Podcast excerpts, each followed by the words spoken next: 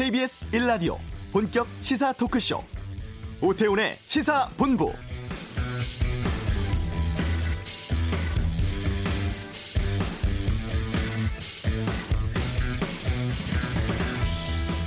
청와대 하명 수사 논란과 감찰 무마 의혹 등으로 청와대와 검찰 간의 분위기가 심상치 않습니다. 김기현 전 울산시장 측근 비리 수사 논란이 커지자 청와대가 해명에 나서면서 하명 수사 없었다고 밝혔죠. 이런 상황에서 최초 제보자가 현 송철호 울산시장의 측근인 송병기 울산시 경제부시장으로 알려지면서 논란 계속되고 있습니다. 그리고 오늘 오전에 검찰이 이 송 부시장을 상대로 자택 사무실에 대한 압수수색에 나섰다고 하죠. 정치권도 가세하고 있습니다. 민주당은 검찰 공정수사 촉구 특별위원회 만들고 검찰이 짜맞추기 수사를 하고 있다며 강하게 반발하고 있고 자유한국당 역시 친문 게이트 진상조사위원회 구성하고 하명수사 넘어선 선거 농단이라며 공세 수위를 높이고 있습니다. 이번 사건의 파장 좀처럼 가라앉지는 않을 분위기입니다. 오태훈의 시사본부 한 주간의 언론 보도를 분석하는 와치독 오늘 1부에 준비했습니다. 검찰 출입 기자단 논란 또 리영희 상 수상 소식 등을 다루겠습니다. 논두렁식의 수사에 이인규 전 중수부장이 미국에서 귀국을 했는데요. 관련해서 당시 국정원 개혁위의 입장을 이슈에서 들어보겠습니다.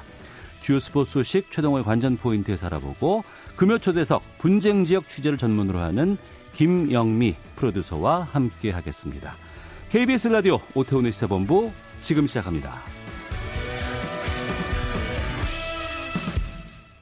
네, 이 시각 핫하고 중요한 뉴스들 정리합니다. 방금 뉴스 KBS 보도본부 박찬영 기자와 함께합니다. 어서 오세요. 네, 안녕하세요. 예, 울산시 송병기 경제부시장 집무실에 검찰이 압수수색 들어갔다고요? 네, 그렇습니다. 집무실하고 자택 압수수색 들어갔습니다. 최근 검찰이 청와대 관련 수사하는 게 많아가지고 이 청취자분들이 좀 헷갈릴 수가 있는데 이 송병기 울산 경제부 시장 압수수색은 청와대 김기현 전 울산시장 측근 비리 하명 수사 의혹과 관련해서 어, 수사를 하는 겁니다. 네. 청와대가 첩보를 제보 받아서 관련 내용을 울산 경찰로 이첩했을 뿐이다. 이렇게 밝히고 있는데 이 첩보를 받는 과정을 검찰은 의심하고 있습니다. 정말 네. 제보를 받은 것인지 청와대가 요구를 해서 정보를 받은 것인지 이런 부분인데 청와대가 이제 밝히기는 그 첩보를 어디서 받았느냐? 그 민정비서관실에서 일하던 비서관이 캠핑에 가서 누군가한테 그 정보를 받았다. 그래서 요거를 이첩했을 뿐이다. 네. 경찰한테 넘겼을 뿐이다. 이렇게 청와대는 브리핑을 했는데 그 누군가가 누구인지 청와대는 안 밝혔었는데 음. 나중에 예, 언론사를 통해서 밝혀졌 사람이 누구냐 했더니 캠핑장에서 받았다는 그 인물이 송병기 울산 경제 부시장이 그 정보를 줬다라는 겁니다. 네. 여기서 청와대 말하고 그 송병기 부시장 말하고 조금 틀린 부분이 있는데 음. 청와대는 송병기 부시장이 제보를 해왔다라고 얘기를 했는데 네. 송병기 부시장은 지금 어떻게 얘기를 하냐면 정부에서 여러 가지 동향들을 요구했기 때문에 그걸 파악해서 건네줬을 뿐이다. 이렇게 말을 합니다. 어. 근데 그 정부가 누군지는 밝히질 않았고 있어요. 예. 청와대인지 아니면 뭐 행자부인지 그건 불분명한데 그런데 이 부분만 확인되면 대략적인 윤곽이 나올 수 있는 부분입니다. 음. 청와대 쪽에서 먼저 접근했다면 뭔가 의도가 있는 하명 수사가 분명해 보인 거고 송병기 부시장이 먼저 접근했으면 김기현 전 시장과의 관계에서 문제가 생겨서 안가포부를 했던 건지 네. 아니면 네. 어, 김기현 전 시장의 선거 경쟁자인 송초로 현 시장의 선거 캠프에서 선거를 이기기 위해서 작전을 폈다고도 볼 수가 있는 부분입니다. 음. 송병기 그 부시장은 김기현 전 어, 시장 시절에 울산시에서 국장까지 했다가 물러났던 인물인데 네. 이후에 지난해 지방선거에서 반대 캠프죠 송초로 그 현 시장 그 캠프에 참여해서 이긴 다음에 음. 부시장에 들어온 인물입니다. 어쨌든 검찰은 구체적인 첩보 전달 경위를 파악하기 위해서 송 부시장 그 집무실과 그리고 집에서 컴퓨터하고 서류를 확보한 것으로 이렇게 알려지고 있습니다. 네. 이 청와대 관련한 이 검찰 수사와 관련해서 여당 민주당이 상당히 지금 반발하는 분위기이고 어, 지금 검찰 공정수사촉구 특별위원회까지 만들었습니다. 오늘도 어, 여러 가지 뭐 주장을 했다고 하는데 문건을 뭐 입수했다고요?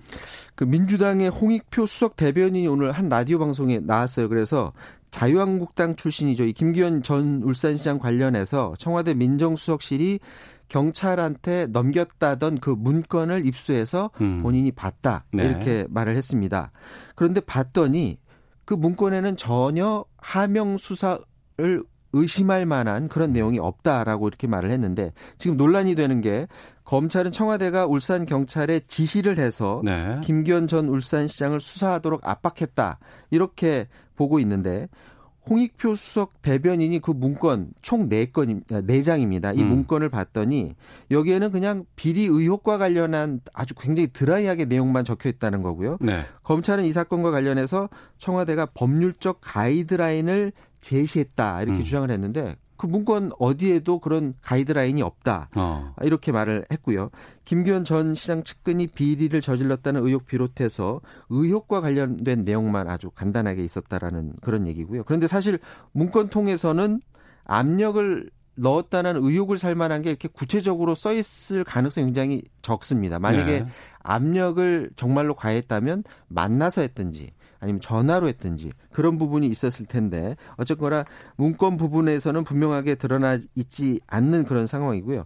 민주당은 그 최근 계속해서 검찰하고 각을 세우고 있는데 음. 어제 어 민주당 검찰 공정수사 촉구 특위가 검찰하고 경찰 불러서 간담회를 열어서 진위 여부를 한번 들어보겠다라고 얘기를 했었죠. 네. 오늘 한다고 했었는데 검찰이 어 이거 봤더니 중립성도 없고 공정성도 없다. 우리는 참석하지 않겠다. 음. 이렇게 민주당이 알려왔고 겸, 경찰도 그래서 자기네도 참석하지 않겠다고 해서 지금 무산이 됐고요. 결국 지금 상황은 진실은 정확히 지금 알지 못하고 검찰이 계속 수사를 하고 있는데 네. 청와대하고 여야는 지금 각자 자기 주장을 하고 있는 사, 상황이고 음. 키는 수사를 하고 있는 검찰이 지금 키를 쥐고 있는 것 같습니다. 예. 검찰이 뭐를 밝혀내느냐 음. 여기에 따라서 어, 달라지고 어, 상황이 달라질 그런 상황이고요.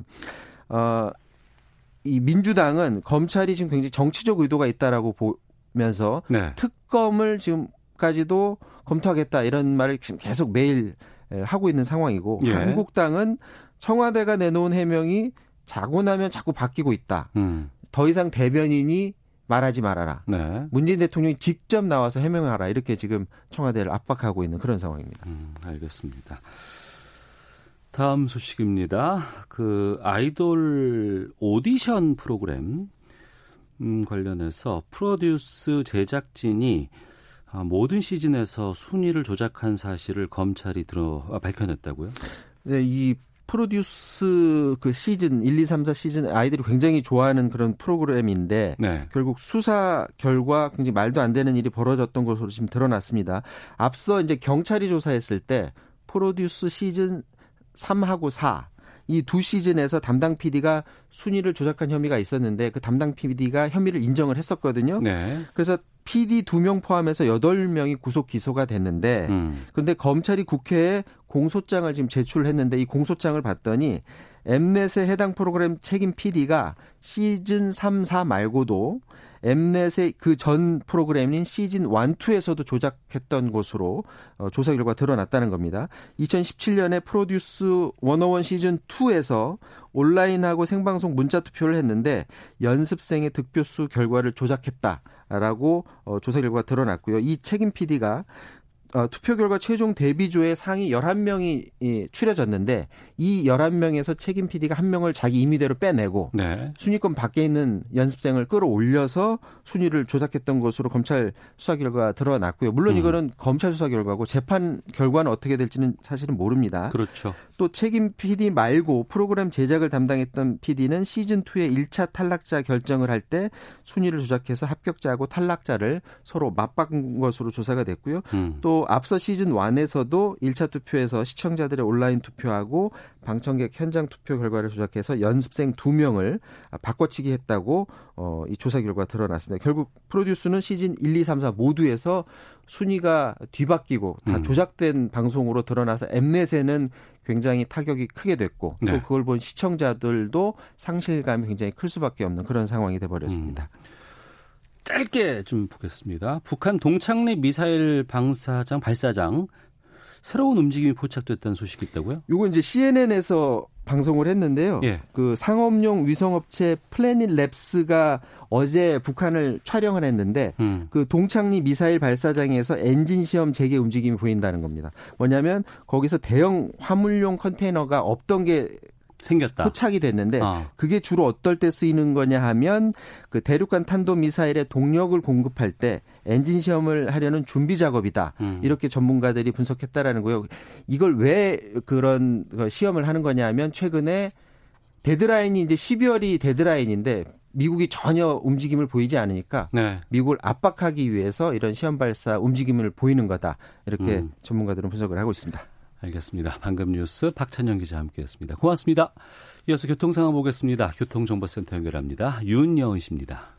네, 도로에서는 돌발 상황이 잇따르고 있습니다. 평택 제천고속도로 평택 쪽 금왕 휴게소 부근 2차로에 고장난 화물차가 있고요. 서해안 고속도로 서울 쪽은 서해대교 2차로에 장애물이 떨어져 있어 주의가 필요해 보입니다.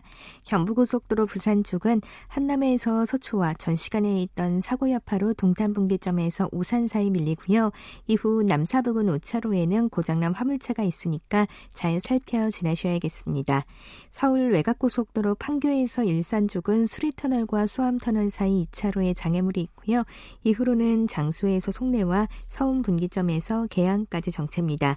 서울 시내 올림픽대로 잠실 쪽은 가양대교와 성산 사이 1차로에서 작업을 하고 있어서 방화대교에서 성산대교까지 가는데 20분 가까이 소요되고요. 강변북로 구리 쪽은 행주대교에서 가양대교 또 난지나대목에서 양화대교까지 정체입니다. KBS 교통정보센터였습니다.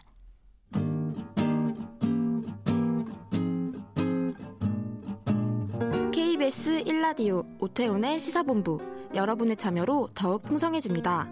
방송에 참여하고 싶으신 분은 문자 9730번으로 의견 보내주세요. 짧은 문자는 50원, 긴 문자는 100원의 정보 이용료가 붙습니다. 애플리케이션 콩과 마이케이는 무료고요. 시사본부는 팟캐스트와 콩, KBS 홈페이지를 통해 언제나 다시 들으실 수 있습니다. 많은 참여 부탁드려요.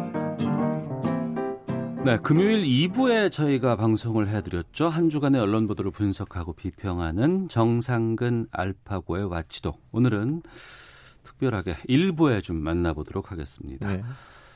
자만 아메리카의 알파고 신하 씨 외신 기자 나오셨습니다. 어서 오세요. 아, 예, 안녕하십니까. 예, 그러려고 일부러 지금 목소리를 살짝 내신 것 같기도 예. 하고.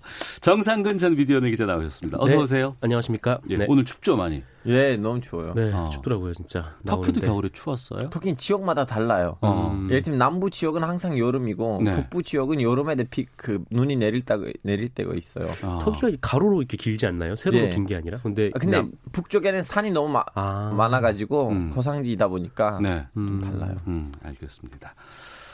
아, 날씨 얘기 잠깐 좀 하면서 시작을 하죠. 자, 네. 출입 기자단과 검찰의 결탁 유착 의혹을 제기했던 MBC PD 수첩 검찰 기자단 편이 파장을 일으키고 있습니다. 여기에 대해서 대검찰청이 사실관계가 잘못됐다는 지적과 함께 반박을 했고 또 검찰 출입 기자들 중심으로 해서 이번 PD 수첩 보도는 상당히 편향적이다 이런 성명도 나왔습니다. 아, 이것 좀 짚어보도록 하겠습니다. 정상훈 기자. 네. 먼저 이 PD 수첩이 방송을 한 검찰 기자단 어떤 내용인지 좀 소개해 주세요. 네, 이 PD 수첩 검찰 기자단 편이었는데 이 방송은 이 노무현 전 대통령 논두론 시계 사건 어, 그리고 양승태 전 대법원장의 사법농단 그리고 조국 전 법무부 장관을 둘러싼 의혹 등 이 검찰의 수사 내용이 이 검찰 기자단을 통해서 단독이란 이름으로 보도된다라는 네. 점을 지적을 하면서 어, 이 과정을 두고 검찰과 기자단 사이에 카르텔이 작용했다라고 주장을 했습니다. 음. 어, 방송 내용을 보면은 뭐 한 검사는 뭐 제작진한테 우리 검찰은 언론 플레이가 반이다 뭐 이런 말을 하기도 했고 음. 또 우리에게 유리하게 여론을 이끌어내려고 하기도 한다라는 말을 하기도 했고요. 네. 어, 그리고 뭐 관련돼서 뭐 여기 출연했던 기자들은 어, 검찰이 언론을 뭐 경주마처럼 다룬다라든지 음. 어, 기자를 불러놓고 뭐 대놓고 문건을 올려두고 뭐 화장실에 간다든지 하는 모습이 있다 이렇게 주장을 하기도 했습니다. 그래서 이거를 두고 이제 PD 수첩은 단독을 원하는 언론과 언론 플레이로 여론전을 이끌어서 이 원하는 결과를 얻어내는 이 검찰의 이해관계가 맞아떨어진 결과 이렇게 지적을 했는데 어, 이것은 이제 피의 사실 공표라는 이 문제라는 점을 또 한편 지적을 했고요. 네. 어, 이것과 더불어서 이 보다 본질적으로는 이제 검찰 출입 기자단의 문제까지 음. 네 제기를 하기도 했습니다. 그러니까 검찰과 또 언론, 특히 언론 중에서도 검찰을 출입하는 검찰 그러니까 법조 출입 기자들 간의 공생관계, 네네. 뭐 이런 것들을 이제 보도를 한 건데 두 분 다 보셨어요? 아, 전 조금. 음. 오기 전에 왜냐면 그, 얘기해야 되니까 내용 좀 살펴보시니까 어땠어요? 아니 저는 그 사람들이 비판하는 여지를 어느 정도 감이 이해가 되더라고요. 왜냐하면 음. 그 영상들을 보시면 좀 주로 좀 이름을 안 밝히는 이런 좀 약간 증언들 위주로 갔는데 네. 중간 중간에 몇 명 기자가 진짜 좀 약간 용기를 내서 음. 내부 거부할처럼 용기 내서 예 어. 그리고 그 사람들 얼굴 그대로 나왔으면 음. 제 보기에는 이 정도로 비판을 안 받았을 것 같아요. 예, 음. 그러니까 아예 좀 실명을 밝힌다거나 네. 어 근데 그러지 않고 약간 뭐그 모자이크 처리를 했다거나 네. 뭐 이렇기 때문에 좀 반발이 있는 거다. 예. 어, 음. 정상훈 기자는 이게 뭐 좀 특수성이 있죠. 그러니까 이 검찰 기자단 같은 경우에는 뭐 출입하는데도 굉장히 좀 어렵고 음. 그 안에 카르텔에 끼어 들어가는 것도 어렵기 때문에 이것을 뭐 밝혀 밝히고 문제를 제기를 하면은 또 그만큼 이제 검찰 기자단으로부터 징계를 받을 가능성도 있기 때문에 네. 뭐 기자들 같은 경우에는 또 얼굴을 가릴 수밖에 없는 거고 또 거, 거기에 이제 출연했던 검사들 같은 경우에도 이 조직에 좀 얘기하는 좀 상반되는 얘기를 하고 있는 거기 때문에 음. 좀 그래서 좀 익명이 좀 필요하지 않았나라는 생각은 좀 들기도 합니다. 전직 출입 기자 몇 명을 찾았으면 음. 전직 예전 5년 전에 4년 음. 전에 네, 네. 더 유리, 유리하지 않았을까 싶어요. 음. 근데 뭐 어, 전직 그 검, 전에 검찰에 출입했던 기자보다는 아예 그냥 언론을 그만둔 기자를 찾는 게더 음. 공개하기가 더 쉬웠던 거는 이 허재영 기자 같은 경우에는 아예 그 다니던 회사를 그만뒀으니까 얼굴을 허재영 공개하고, 기자라고 네. 하면 한겨레 출신 네네 아. 공개하고 나왔지 않습니까? 근데 음. 이게 뭐 단순히 내가 출입 정지를 당하는 게 아니라 그 내가 속한 매체가 출입 정지를 당할 수가 있기 때문에 네. 그게 굉장히 좀 네, 고단한 거죠. 음. 네. 방송 내용을 보고 아니면 방송 내용에 대한 것에 대해서 어 이건 정말 동의가 된다는 부분도 있고 아니면은 PD 수첩 쪽에서 좀 너무 과하게 좀 과도하게 뭐 방송했다 뭐 이런 측면들도 좀 보여요. 근데 음 사실 뭐 저희 방송을 이제 들으시는 분들은 뭐 알파 의자도 얘기하고 저도 얘기했지만 뭐 여기 나온 내용이 그렇게 특별한 내용은 아닐 거라고 생각하시는 네. 걸 거예요. 네. 그러니까 뭐 출입 기자 단의 문제 그리고 그 안에 있었던 문제 그리고 이 피의 사실 공표를 뭐 다양한 취재 방식이 아니라 검찰에만 의존해서 쓰는 방식에 대한 문제는 뭐 알파 기자도 그렇고 저도 그렇고 많이 좀 지적을 했기 때문에 네. 뭐 저는 이 방송을 보면서 뭐 이렇게 좀 아 문제가 좀 있다 뭐 너무 과하다라는 생각보다는 네, 오히려 그냥 네, 잘 봤습니다. 네. 음. 아, 저도 아니 네. 지지는 좋은 지지였고 그리고 음. 목표는 이 BD 수첩이 이번에 만들 이것을 만들면 만들면서 획득하고 싶은 뭔가를 제가 잘 이해를 했는데 네. 이제 좀 약간 비판의 여지가 있는 부분들이 있지 않았으면 더 좋지 않았을까. 그래서 저는 음. 이거 너무 잘 만들었는데 네. 더잘 만들 수도 있었다. 음. 예, 그 정도로 평가하고 싶어요. 아, 더 잘 만들 수도 있었다. 있었다. 예. 아. 조금 더 한 1주, 2주 정도 시간을 내서 더 좀, 신랄하게. 예. 아, 사례별로. 예. 근데 어. 또 어떻게 보면 이때 좀 이 방송을 내줘야지 박을 일으키는 거니까 좀 타이밍으로 봤을 음. 때는 좋은 타이밍이었죠. 네. 방송은 뭐 보신 분들도 계시고 뭐 아니면 뭐 유튜브라든가 뭐 여러 가지 경로를 통해서 보실 분들도 계시겠습니다만 네네. 이 해당 방송이 나간 이후에 검찰과 또 음. 법조 기재단 쪽에서도 반박을 하기도 했어요. 그걸 네. 좀 소개를 해 주시죠. 어, 일단 검찰의 반박을 말씀드리면 이 검찰은 이 차장 검사 브리핑이나 이 문자 메시지 등을 통해서 공보를 하는 것, 그러니까 기자들에게 알리는 것은 네. 이 국민의 알 권리 보장 그리고 오보 방지 등을 위해서 이 공개적으로 진행했던 음. 이 당시 공보 준칙에 따른 정상적인 공보 활동이다라고 네. 말했습니다. 어. 근데 사실 이 PD 수첩이 지적을 했던 게 이 이른바 이제 공개 브리핑에 대한 내용은 아니었거든요. 음. 물론 이제 뭐 문자 메시지를 기자들한테 보내서 좀 생중계식으로 피해자의 현재 상황을 브리핑하는 좀 그런 건 좀 문제라고 얘기는 했지만 네. 어쨌든 반, 하지만 이제 검찰은 이렇게 반박을 했고요.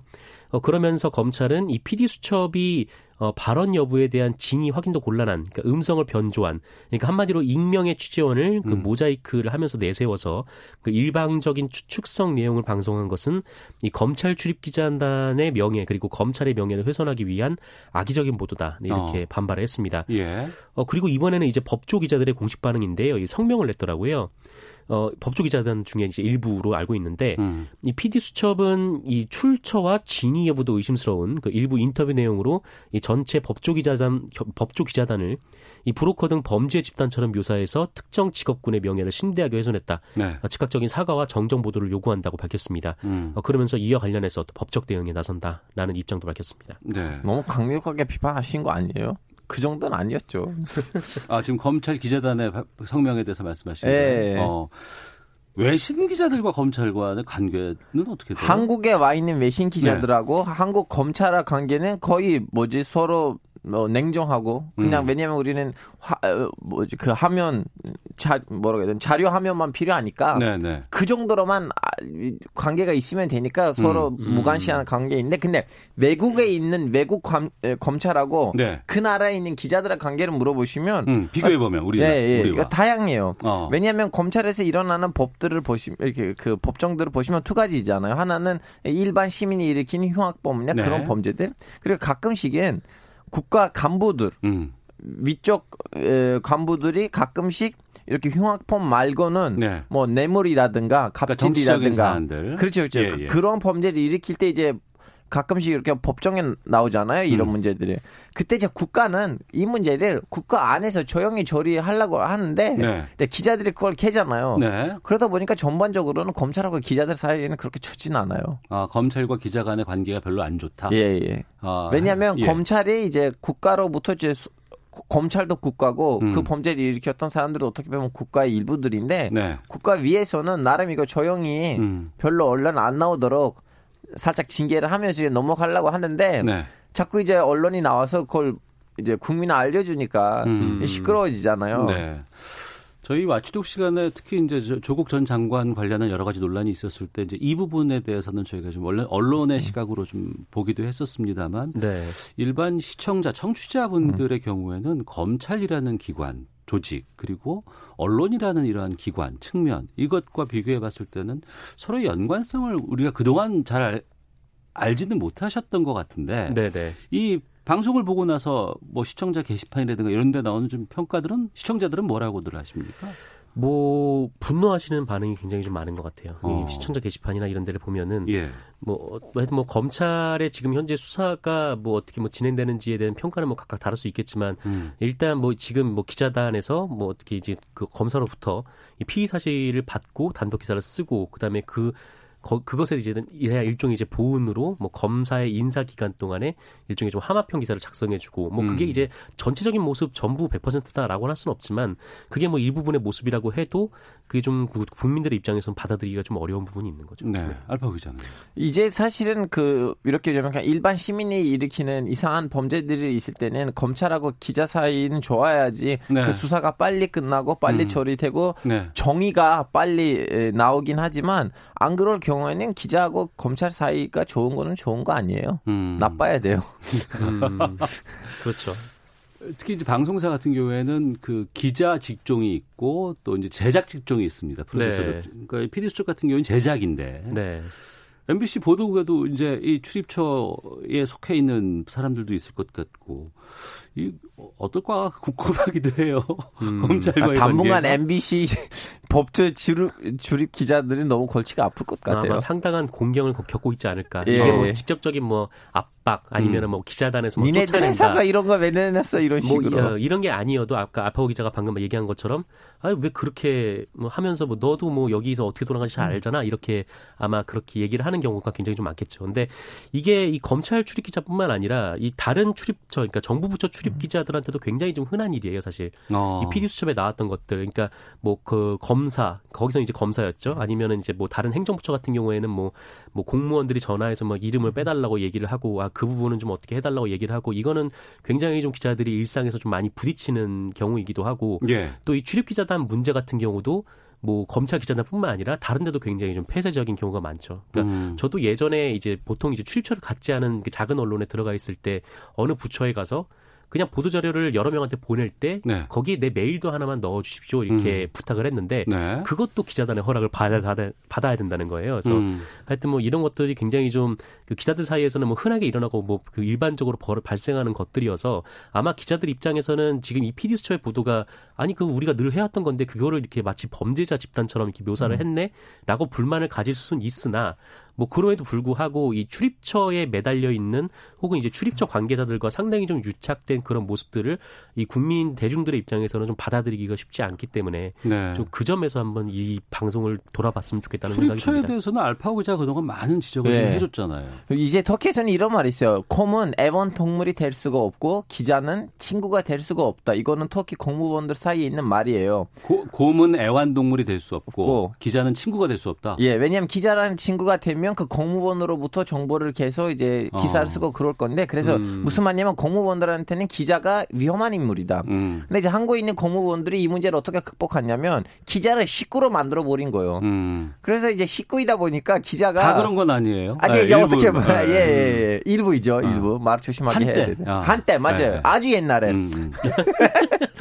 그러다 보니까 이제 이 문제가 어느 정도 극복이 됐는데 네. 그 문제를 지적하는 데 있어서 이번 방송이 뭐 문제 요지가 있다고 하되 좋은 취지라고 생각합니다. 네.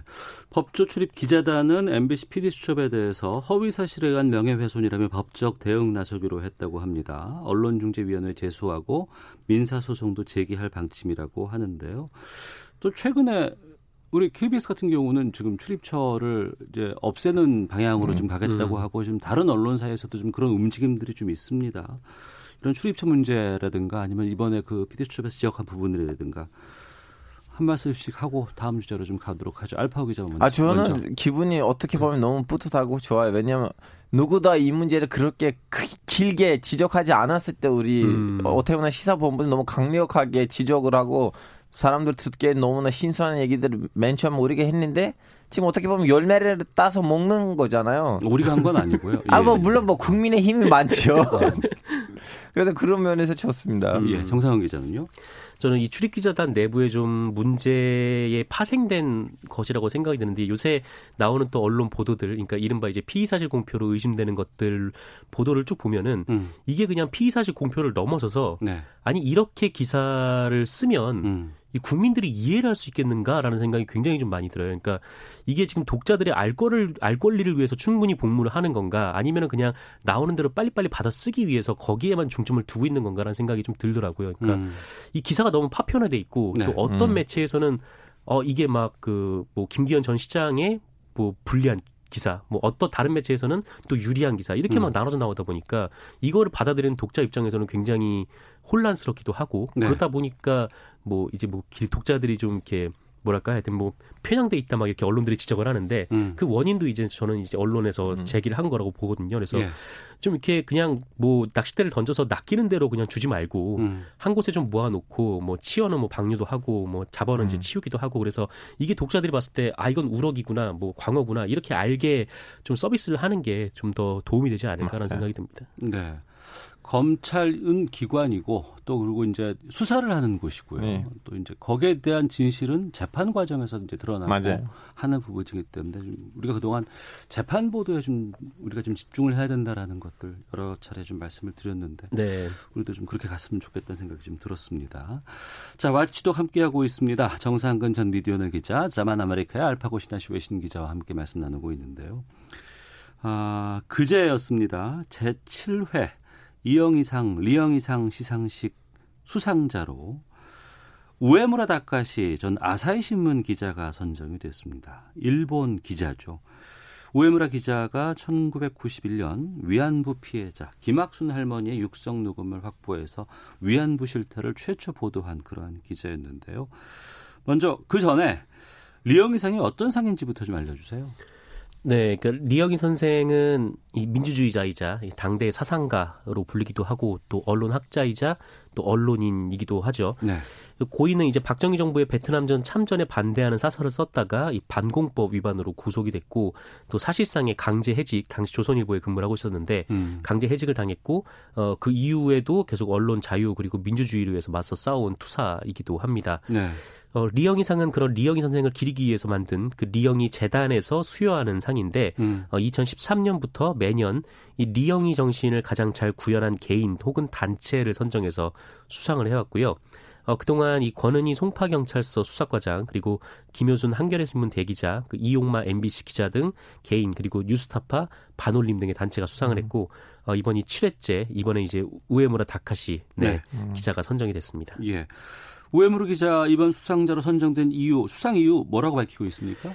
네, 리영이 재단은 이 최근 역사 수정주의를 내세운 아베 정부가 이 위안부 문제와 그 음. 일본 강제징용 문제 등 과거사에 대한 일체의 반성을 거부하면서 이 한일 간의 갈등을 고조시키고 있는데 네. 이런 우익의 폭력적 위협에 굴하지 않고 이 진실을 보도한 우에무라 다카시 기자는 리영이 선생이 평생 추구해왔던 그 역사의 진실과 언론의 자유 그리고 동북아 평화의 길에 기여를 했기 때문에 만장일치로 결정했다 이렇게 밝혔습니다. 네.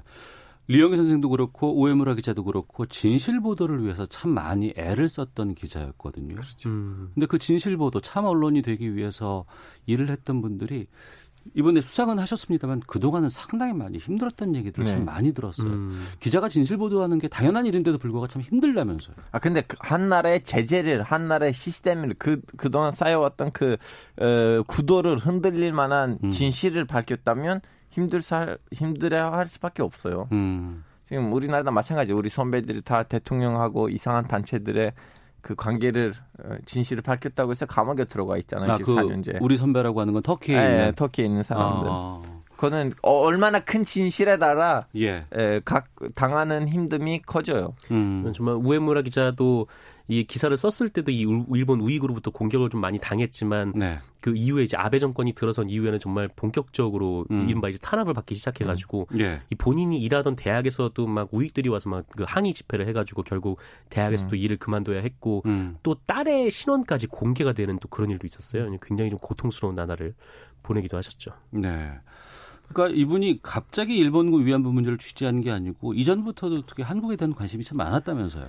네, 뭐 대학 시절부터 뭐 한반도 역사에 좀 관심이 많았다라고 음. 하고 어 1978년에 와세다대에 입학을 했는데 그때 기숙사에서 그 한국인을 만났다라고 해요. 그래서 이 한국인의 영향으로 한국말을 또 배우기 시작을 했고 음. 또 82년에 아사히 신문에 입사한 후에 뭐 5년 동안 경찰 출입 기자를 한 뒤에 그 다음에 이제 87년에 그 한국 연세대 어학당에 와서 1년 넘게 이제 한국어를 익히기도 하고 네. 또 서울 특파원을 지내기도 했습니다. 음.